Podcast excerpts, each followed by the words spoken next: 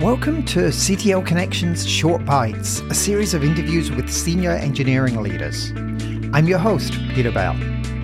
The future's here, it's just not evenly distributed. At CTO Connection, we try to solve that by identifying, curating, and distributing the latest tools and techniques for more effectively building and managing an engineering team. Join our community at ctoconnection.com. I'd like to take a moment to thank our partners. Code Climate is our global sponsor. Code Climate Velocity helps CTOs, VPEs, and directors at companies like Slack, Gusto, and Pizza Hut align initiatives with strategic priorities, accelerate software delivery, and drive continuous improvement. I'd also like to thank Amazon Web Services and Karat, our sustaining partners. I'd also like to take a moment to introduce our Short Bites partner, Cloud Zero. You're spending a ton of money on the cloud, so shouldn't you know exactly what you're spending it on? Cloud Zero will help you organize and understand your cloud spend better than anyone else out there. You'll get visibility without the typical pitfalls of legacy cloud cost management tools like endless tagging or clunky Kubernetes support. With Cloud Zero, you can optimize your unit economics, decentralize cost intelligence to engineering, and create a shared language between finance and technical teams. You'll be able to answer questions like Who are my most expensive customers? How much does this specific feature cost our business? What is the cost impact of re architecting this application? Join companies like Drift, Rapid7, and SeatGeek by visiting cloudzero.com slash CTO Connection to get started. Again, please visit cloudzero.com slash CTO Connection to get started today. Today I'm speaking with Steven Gaffney, president of the Steven Gaffney Company, who's an expert in creating consistently high achieving teams. Steven, thanks for taking the time to talk today. Thanks for having me on. Uh, so, Unlike some of our other guests, we often uh, have guests who are engineering leaders, perhaps who our audience know or have heard of. Uh, I know that you have quite a following, uh, but for anyone who doesn't know about you, would you mind just taking a moment to give a little bit of background in terms of what you do? So, our specialty, my company's specialty, and in particular my specialty, is about creating consistently high achieving teams. There's a reason why I'm not using high performing teams, which we can talk about, but I cut across all different industries from the defense to the national security to the mining industry to the hospitality to the banking and all different types. So I work with everything from Amazon to Lockheed Martin to a lot of the national security a- agencies and whatnot to the gold mining go, um, and uh, and just you know uh, Barrick Gold is another client of ours. So we just cut across uh, Capital One. So I just do a lot of different industries, and most of my audience is scientists, engineers, and technical folks. So I think we should, hopefully can help a lot of folks today. That's great. So I, I got to, uh, you set one thing up. I got to ask, you say consistently high achieving versus consistently high performing teams. What's the difference and why does that matter? Sure, because high performing teams, I think, is a little bit outdated and it's actually not really what ultimately people want. And here's what I mean by that the word performing could be confused with hard work rather than what we're judged by is achievement producing results. So I put in the word achieving. And then the other thing that's missing is how to do this consistently. Because we've all been on teams that are working pretty well and could actually produce results, but it's kind of up and down. The idea is how to make it consistently high achieving teams. So we actually even now have the registered trademark for it because we found it so valuable and important for our clients. But the key takeaway is whether whatever the terminology is to make sure that whatever you're doing, the team is set up to achieve in a very consistent way. So I guess my first question is how do you even know if your team is is high achieving? Great question. So there's 12 essential elements of a consistently high achieving team. One of them is to know your North Star PGS. And PGS stands for purpose, goals, and strategy. And the, this may sound kind of obvious, but many teams are not really running well because the truth is people are under a different purpose of the team and it's not crystal clear what the goals are that should pull us all together. Let me give you an example. On the purpose front, just think about how often you might have left a meeting and thought, what was the purpose of the meeting? And how this plays into executive leadership teams, which I do a lot of work with is often what's happening is people are misjudging the purpose of the team. So an example of this is when you're on a team, an executive team or any team, and people are just briefing out what's happening. if you think about it, the best use of the team is to have debate and discussion. So if we're just reporting out what we're doing, it's losing the purpose and the intention of having a team meeting anyway. That's one aspect. The other thing is I've seen a lot where the reason why people aren't working together as a team is because they're judged on individual performance or their own area of performance of which they're held accountable for. Although that's important, are there unifying goals that pull the team together and are we holding them accountable? So in other words, we want two types of accountability, individual accountability and collective accountability. That magic together formulates a fantastic team. How do you think about balancing the individual with collective responsibility? Because as you as you point out, if you just focus on individual accountability, the challenge is no, I'm not going to mentor you. I'm not going to help with your code review because I got to go ship my features. Uh, how do you how do you balance those two demands? Well, one of the biggest problems in all relationships and all teams and all organizations, and if everybody forgets about what we've talked about and they forget about what we're about to talk about, this is the most important thing. The biggest problem is not what people say. It's actually what they don't say to each other. It's lack of honest communication, but not the truth or lies. It's really where we think, why didn't they just say so? And so what happens is in teams and in organizations, we're not getting this unsaid said. So uh, I'll give you an example. I was brought in to work with an organization, and the CEO said, "Oh, we're one company and one organization," but each leader of a particular business line was judged by their by that business line's uh, results. And so what was not getting said is, I got the idea of working as one, but you're holding me and my area accountable to what we do. So yes, I want to help out my fellow worker, right? Or my peers and for the good of the company. But if you're holding me accountable to what we're doing in our area, what's the incentive to work together? And it's not about money incentive. It's just about how we're being judged. And so what very often happens is these issues are lurking in organizations and teams, but we don't get the unsaid said. And if we do, we can get a lot of this result. So to finish off with that example, we got the unsaid said. And the CEO realized, wait a minute, I'm saying one thing, but our actions, behavior, and what we're judging people is something else. Once the unsaid was getting said, they were able to correct that, and the team was able to, and the company was able to work together. So uh, that makes perfect sense. How do you, in in a team, how do you get the unsaid said? What are some patterns or approaches to to facilitate that kind of discussion? There are many, many strategies. An excellent question. And I would, so uh, let's just go through as many as we can. But the first one I want to make sure everybody knows is to create that emotional safety. So, what I mean emotionally safety, and people are talking about the psychological safety. This is what yeah, that's the about. term we often hear. Yeah, and I think it's garbage. Probably just offended some people, but let me just explain why I say it. My, and I've been at this for over 25 years. And our specialty, how we got launched, was this honest communication we can understand in our like the way we're thinking psychologically it's safe that nothing bad is going to happen but that's not really what's going to make us share it's if we feel safe to share so that's why i like to use emotional safety to drive home that point let me give you an example of how this happens to all of us in our life where it's not safe have you ever met somebody who says, you know, uh, uh, Peter, you can say anything to me. I, I, I want to hear it. You can say anything. I, I love feedback. And so you give them feedback that they don't like and they flip out, they get upset. And you're thinking to yourself, oh, I'm not going there again. In fact, they might not even pick it up. They might say, so Peter, you got any more feedback? And you're like, oh, I'm not going there. Mm, no. it's, it's interesting how we train and condition people on how to treat us. And many people train and condition that although we say it's okay to share, by our reaction, it makes others feel emotionally unsafe so therefore they don't share. And so there's a lot of behaviors that can happen. And let me give you a recent example. I was brought in to work with a team and there was some people that didn't feel safe. And the reason why is because the leader of that team had not done a great job of managing behavior. And specifically, they had had people on the team when others shared certain things, others would have their eyes roll like that and then look away. And so it created an environment where people did not feel comfortable to share. Sometimes I've seen people get defensive, and sometimes people just don't do anything with the feedback. But creating emotional safety is critical to the development of getting the unsaid said.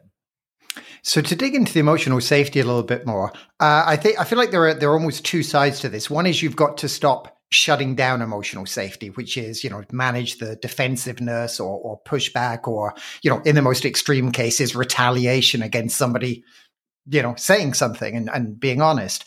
But th- I feel like there's also another component in terms of positively engaging people in a way that makes them feel more emotionally safe. Do you think there are like exercises, approaches, or tools that help you to actually build a shared sense of emotional safety in your team?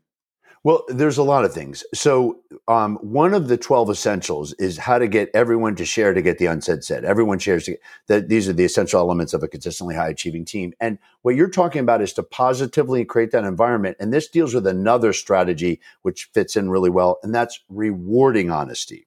That's the encouragement of it.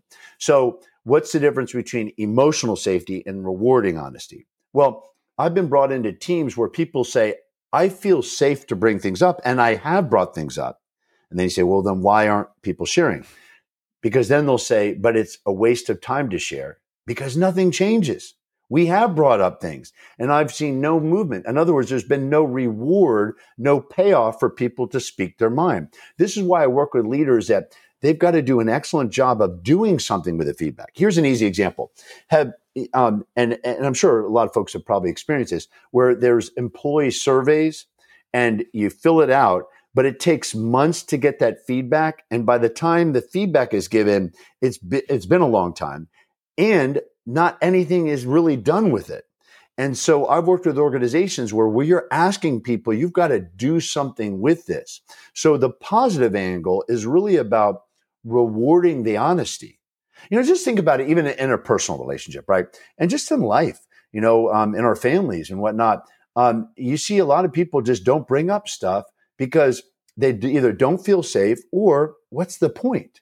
So we have to really do something. And when we're talking about a technical and engineering environment, it's critical because engineers are brilliant. They create processes and procedures and, and make the company so great. But the key is creating that environment where people can speak up and disagree because debate is good. All the engineers out there know what I'm talking about is, you know, left to our own devices, we can produce some good stuff, but through um, debate and discussion, we can create a much better product and a much better service by working together. But that involves debate, which involves creating an emotional safe environment and then rewarding honesty. And I think that makes a lot of sense because one of the things that, that people started to lose when they started working remotely was one of the challenges is to create that sense that it's okay to disagree with people because you you feel connected and supported enough that it, it's not going to be the end of the relationship. You're just saying, "Hey, Samantha, are you sh- you know have you have you thought through these things? Are you sure? Like, how's that really going to work when we try to scale it?" Um, have you noticed that your work has changed uh, over the last couple of years with the pandemic? Now that more people are working from home and you get less of this stuff for free by just being at the, the, the office cooler and having lunch together every day. Well, here's the key. There's many obviously differences, but here's a big headline. We have to be more deliberate with our communication. If you think about it, if we're all working in an office, we want to have a certain kind of rhythm. But if we know we're going to see each other, although it may not be, we still have to schedule or we might miss each other, we're going to run into each other. But we lack that spontaneity and what and spontaneous innovation, the kind of water water cooler. Or as a client of mine said, you know, we just missed the discussion. Like even walking out the building and oh hey, how you doing? And then that leads to a conversation, and then suddenly something great has developed. So in a virtual world, we have to be deliberate. And so we have to have that communication business rhythm that is critical, which also means making sure that um, people are participating. And here's a big one calling on people. Why in the world would we have a meeting and allow some people to not speak up? If that's the case, why are they even attending the meeting? And if we need them in the meeting, we should want to hear their opinions. And sometimes people are afraid to call on people because, well, if they had something to say, I want, you know, they would say it. But I've experienced very quiet people who when you call on them, they first may be caught off guard. but then if you create that emotional safety and rewarding honesty, they they have brilliant stuff to share. So I think in a virtual environment, there's many, many differences, but we have to be deliberate. The other is the use of the camera, right? I know hopefully we're way past this now, but you know, I, I've been brought in and did virtual sessions where I was the first person that required people to be on camera. And people are like, well, you know, I don't want to make people feel like they have to be on camera. And so, you know what was my response on that? Would you ever have a meeting before COVID? Would you ever have a meeting and allow people to wear a bag over their head? Would you ever like it could be mm-hmm. okay? And they, so of course that's not okay. So why would it be okay to attend a meeting and go dark, you know, and not have people see each other? Because we read a lot from facial expressions and whatnot. So all of this stuff, and we can go into it more and many strategies, but these are some of the bare essentials, especially in a virtual environment. Yeah, I'd love to dig into it maybe a little more. What are some other patterns that you'd recommend, or processes, systems, or ideas? You mentioned specifically calling on everyone in a meeting to make sure they engage, having the cameras on. Are there other things you think people can do in a virtual environment to make sure that everyone is engaged and, and to set yourself up for high achieving? Well, so the thing is, what we need to do is look at what's always worked and translate it into a virtual world. So um, there's uh, again going to these kind of 12 essential elements of a consistently high achieving team. And uh, so, and I've, i talked about this in a moment, but now I want to um, kind of expand on this. Um, having a consistent communication business rhythm. So there are four types of meetings we want to have. And in a virtual environment, we have to be extremely deliberate to make this happen. The first type of meeting we should all have when we're leading people is one on ones, right? That sounds obvious, but it's not just, you know, hey, tell me what you're up to. One on one should be coaching sessions. So great leaders are great coaches. It shouldn't just be, hey, tell me what you're doing, any problems, let's kind of work this through. We should also be mentoring and coaching so people feel like they're growing. So one on ones. The second is, and this may surprise some people, but I think it's critical, is a daily huddle, a daily headline huddle is what I call it. And where people are um, connecting on a daily basis. And I've done this with um, organizations that they're thousands of people and all the executives get together every day for 15 minutes. And what it is, is with a team, it's a way to kind of, the same idea is like you turn on the evening news, you hear what's mm-hmm. going on, and it should answer two questions. The two questions are what do others need to know? And what do I need help with? And here's why that's important because sometimes when people are by themselves or in their own area, they're not thinking how it should connect with other areas. So a daily huddle, the next is a weekly, and that's kind of obvious. Um, but the other one is a strategic future meeting. A strategic future meeting is a type of meeting where we're looking at the future and thinking strategically. Some of my clients complain, well, people don't think strategically. And my response is, well, how often are you having strategic meetings? If I want people to think strategically, I want to have those types of meetings. So the reason why it's an essential element is because that rhythm is important. And in a virtual world, we have to be really deliberate and schedule these things. And what I have found is in a virtual world, it's even more important than it is just normally because we have to make this happen. Does this make sense? Absolutely. So we, we've talked about a number of these elements, the the 12 elements, like there's the North Star, emotional safety, rewarding honesty, consistent communication, business rhythm. Uh, what are some of the other things that you think people should be focusing on to create consistently high achievement? I'll give you a big one. And as soon as I say it, people go, well, that's pretty simple. And I'm going to show you how it's a big problem. And that is distinguishing notice from imagine. And notice from imagine is basically just kind of um, to cut it short, is basically the difference between fact and opinion. So I imagine a lot of engineers out there are saying, well, wait a minute, I, I, can tell the difference. And I've done work again with scientists, engineers, and technical folks. But it's so easy to slip into imagination and think it's a fact. And so an example would be that person doesn't care. That's an opinion. The truth is they didn't respond to our email. We imagine they don't care.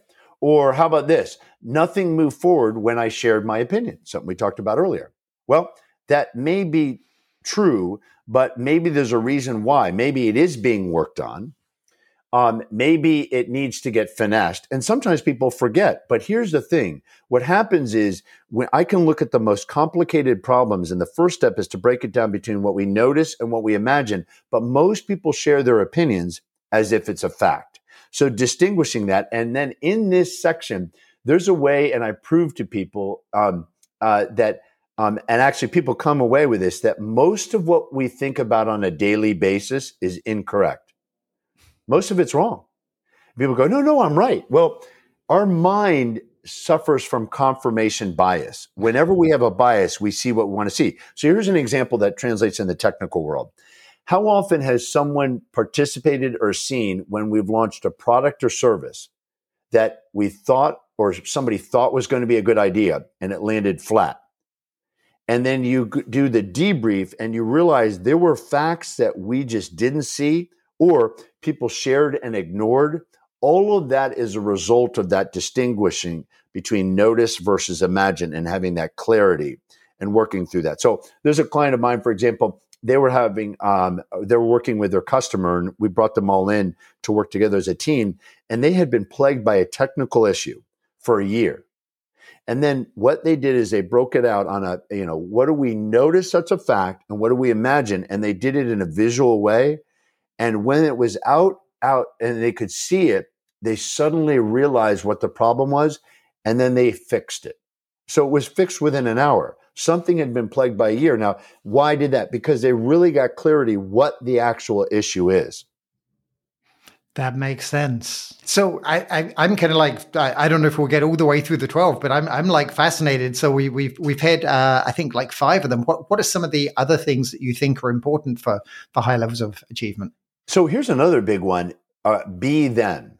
Be them is the idea that we can get out from our, our world into someone else's world and really understand what other people are going through. Be them doesn't mean rapport or connection. It's way beyond that. It's the ability that we can not only get over in somebody else's shoes, but we can, we, this is the way I, I the test I give people. When they say, Oh, I understand them. I say, well, could you play them in a movie? In other words, if you were cat, could you, do you know what motivates them? What worries them? And so here's the big thing that I found. A, a, lot of often people are afraid to be them to really get out in their world because they disagree with them. And I say be them doesn't mean agree with them, but it is our ability.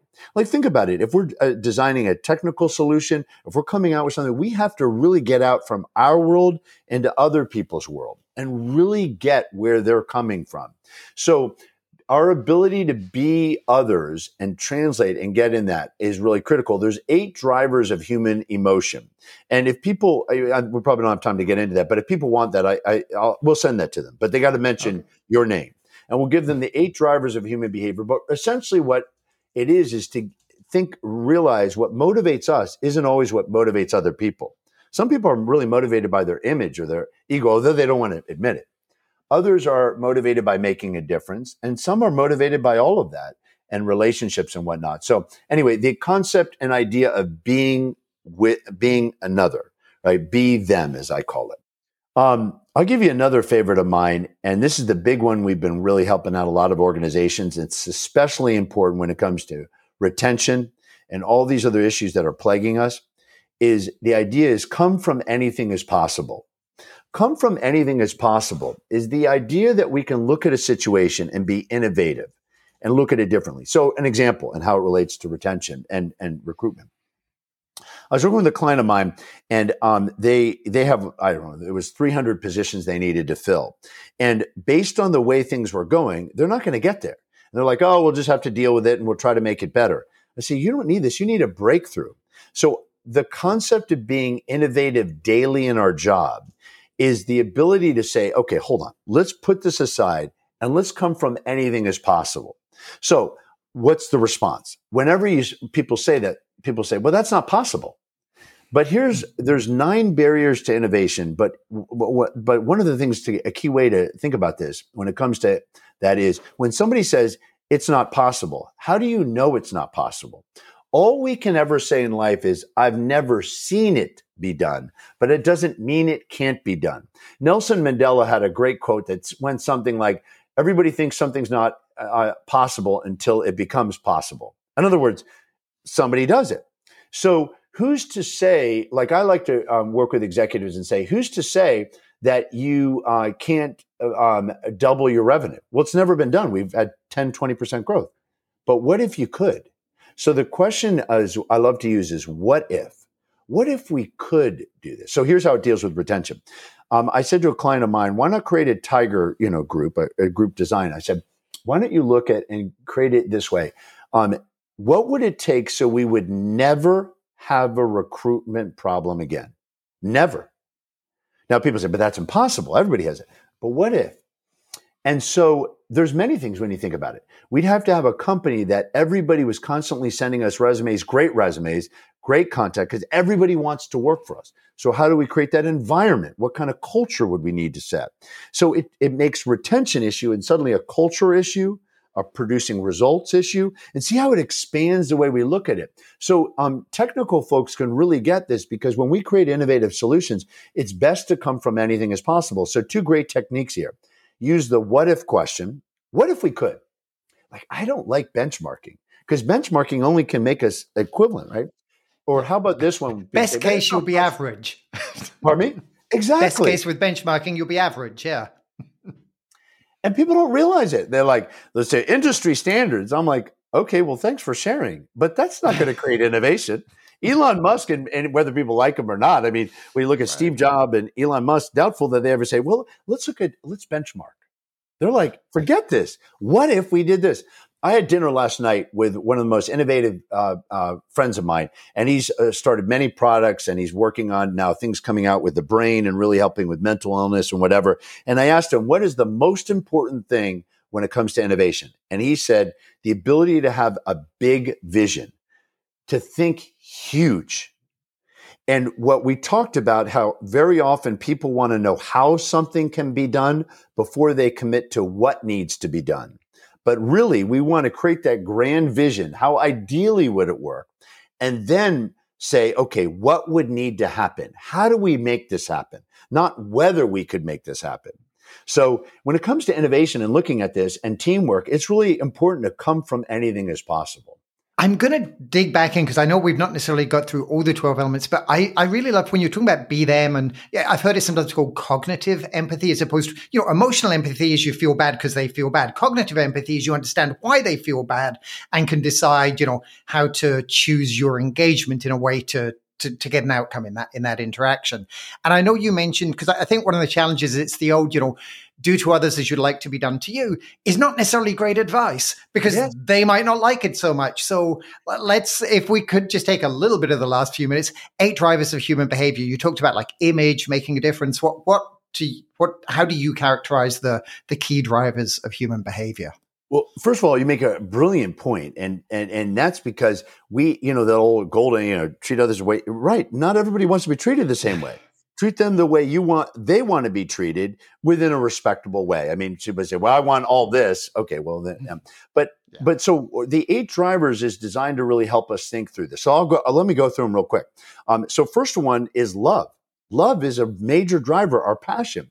So the number one thing to remember when retention is this people don't leave jobs they love.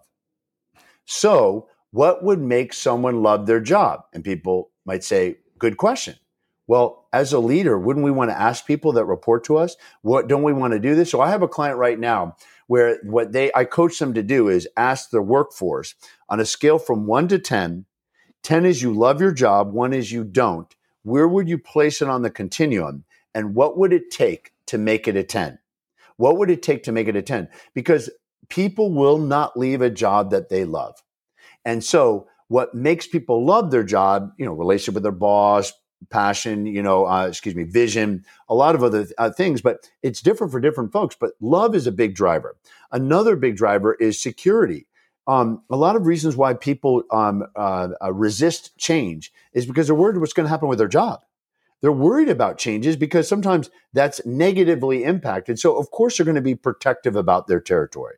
And so security is an issue. Another big driver is independence. And I'm sure a lot of the engineers out there can really appreciate it. You know, tell me what needs to get done and let me figure out how to get it done. Give me the freedom, right? Mm-hmm. Where some people, well, I've always, this is what I love to tease people. I said, nobody's ever said, you know, I wasn't very good at my job, but once I had a micromanager, it got way better. Really it's never that way, right? So independence is a big driver. Another one is image, right? We talked about earlier, appealing to people's ego. Ego is important. We want to know. We take pride in our work. So it's along these drivers along the way that we, I, mean, I can finish them all, but you know, that R is relationship. So that would be another one. Our ability to connect. E stands for enjoyment. So I call them L surges. So E stands for enjoyment. We want to have a good time. Here's the interesting thing about a good time. And it's what we're, um, um, peop, have you ever noticed that when you're in a good mood, you're smarter? Think about that. When we're in a good mood, we're more innovative, we are more creative. So the new book that will be out in the fall is called Unconditional Power, but it's actually about how to have people feel powerful because when they're in a good mood, and I don't mean just happy, but powerful, they actually create more innovative and great solutions. So enjoyment is a big driver and the and the last one is significance. We want to know that we're not just creating and doing work for work's sake, it's how does it fit in the big picture? So just this morning, I was coaching a client of mine. They're saying we need to get everybody to get um, connected to the overall mission. And I said to him, you can repeat what you've been saying, but why not ask people, why do you work here? And have other people share how they feel connected to the mission.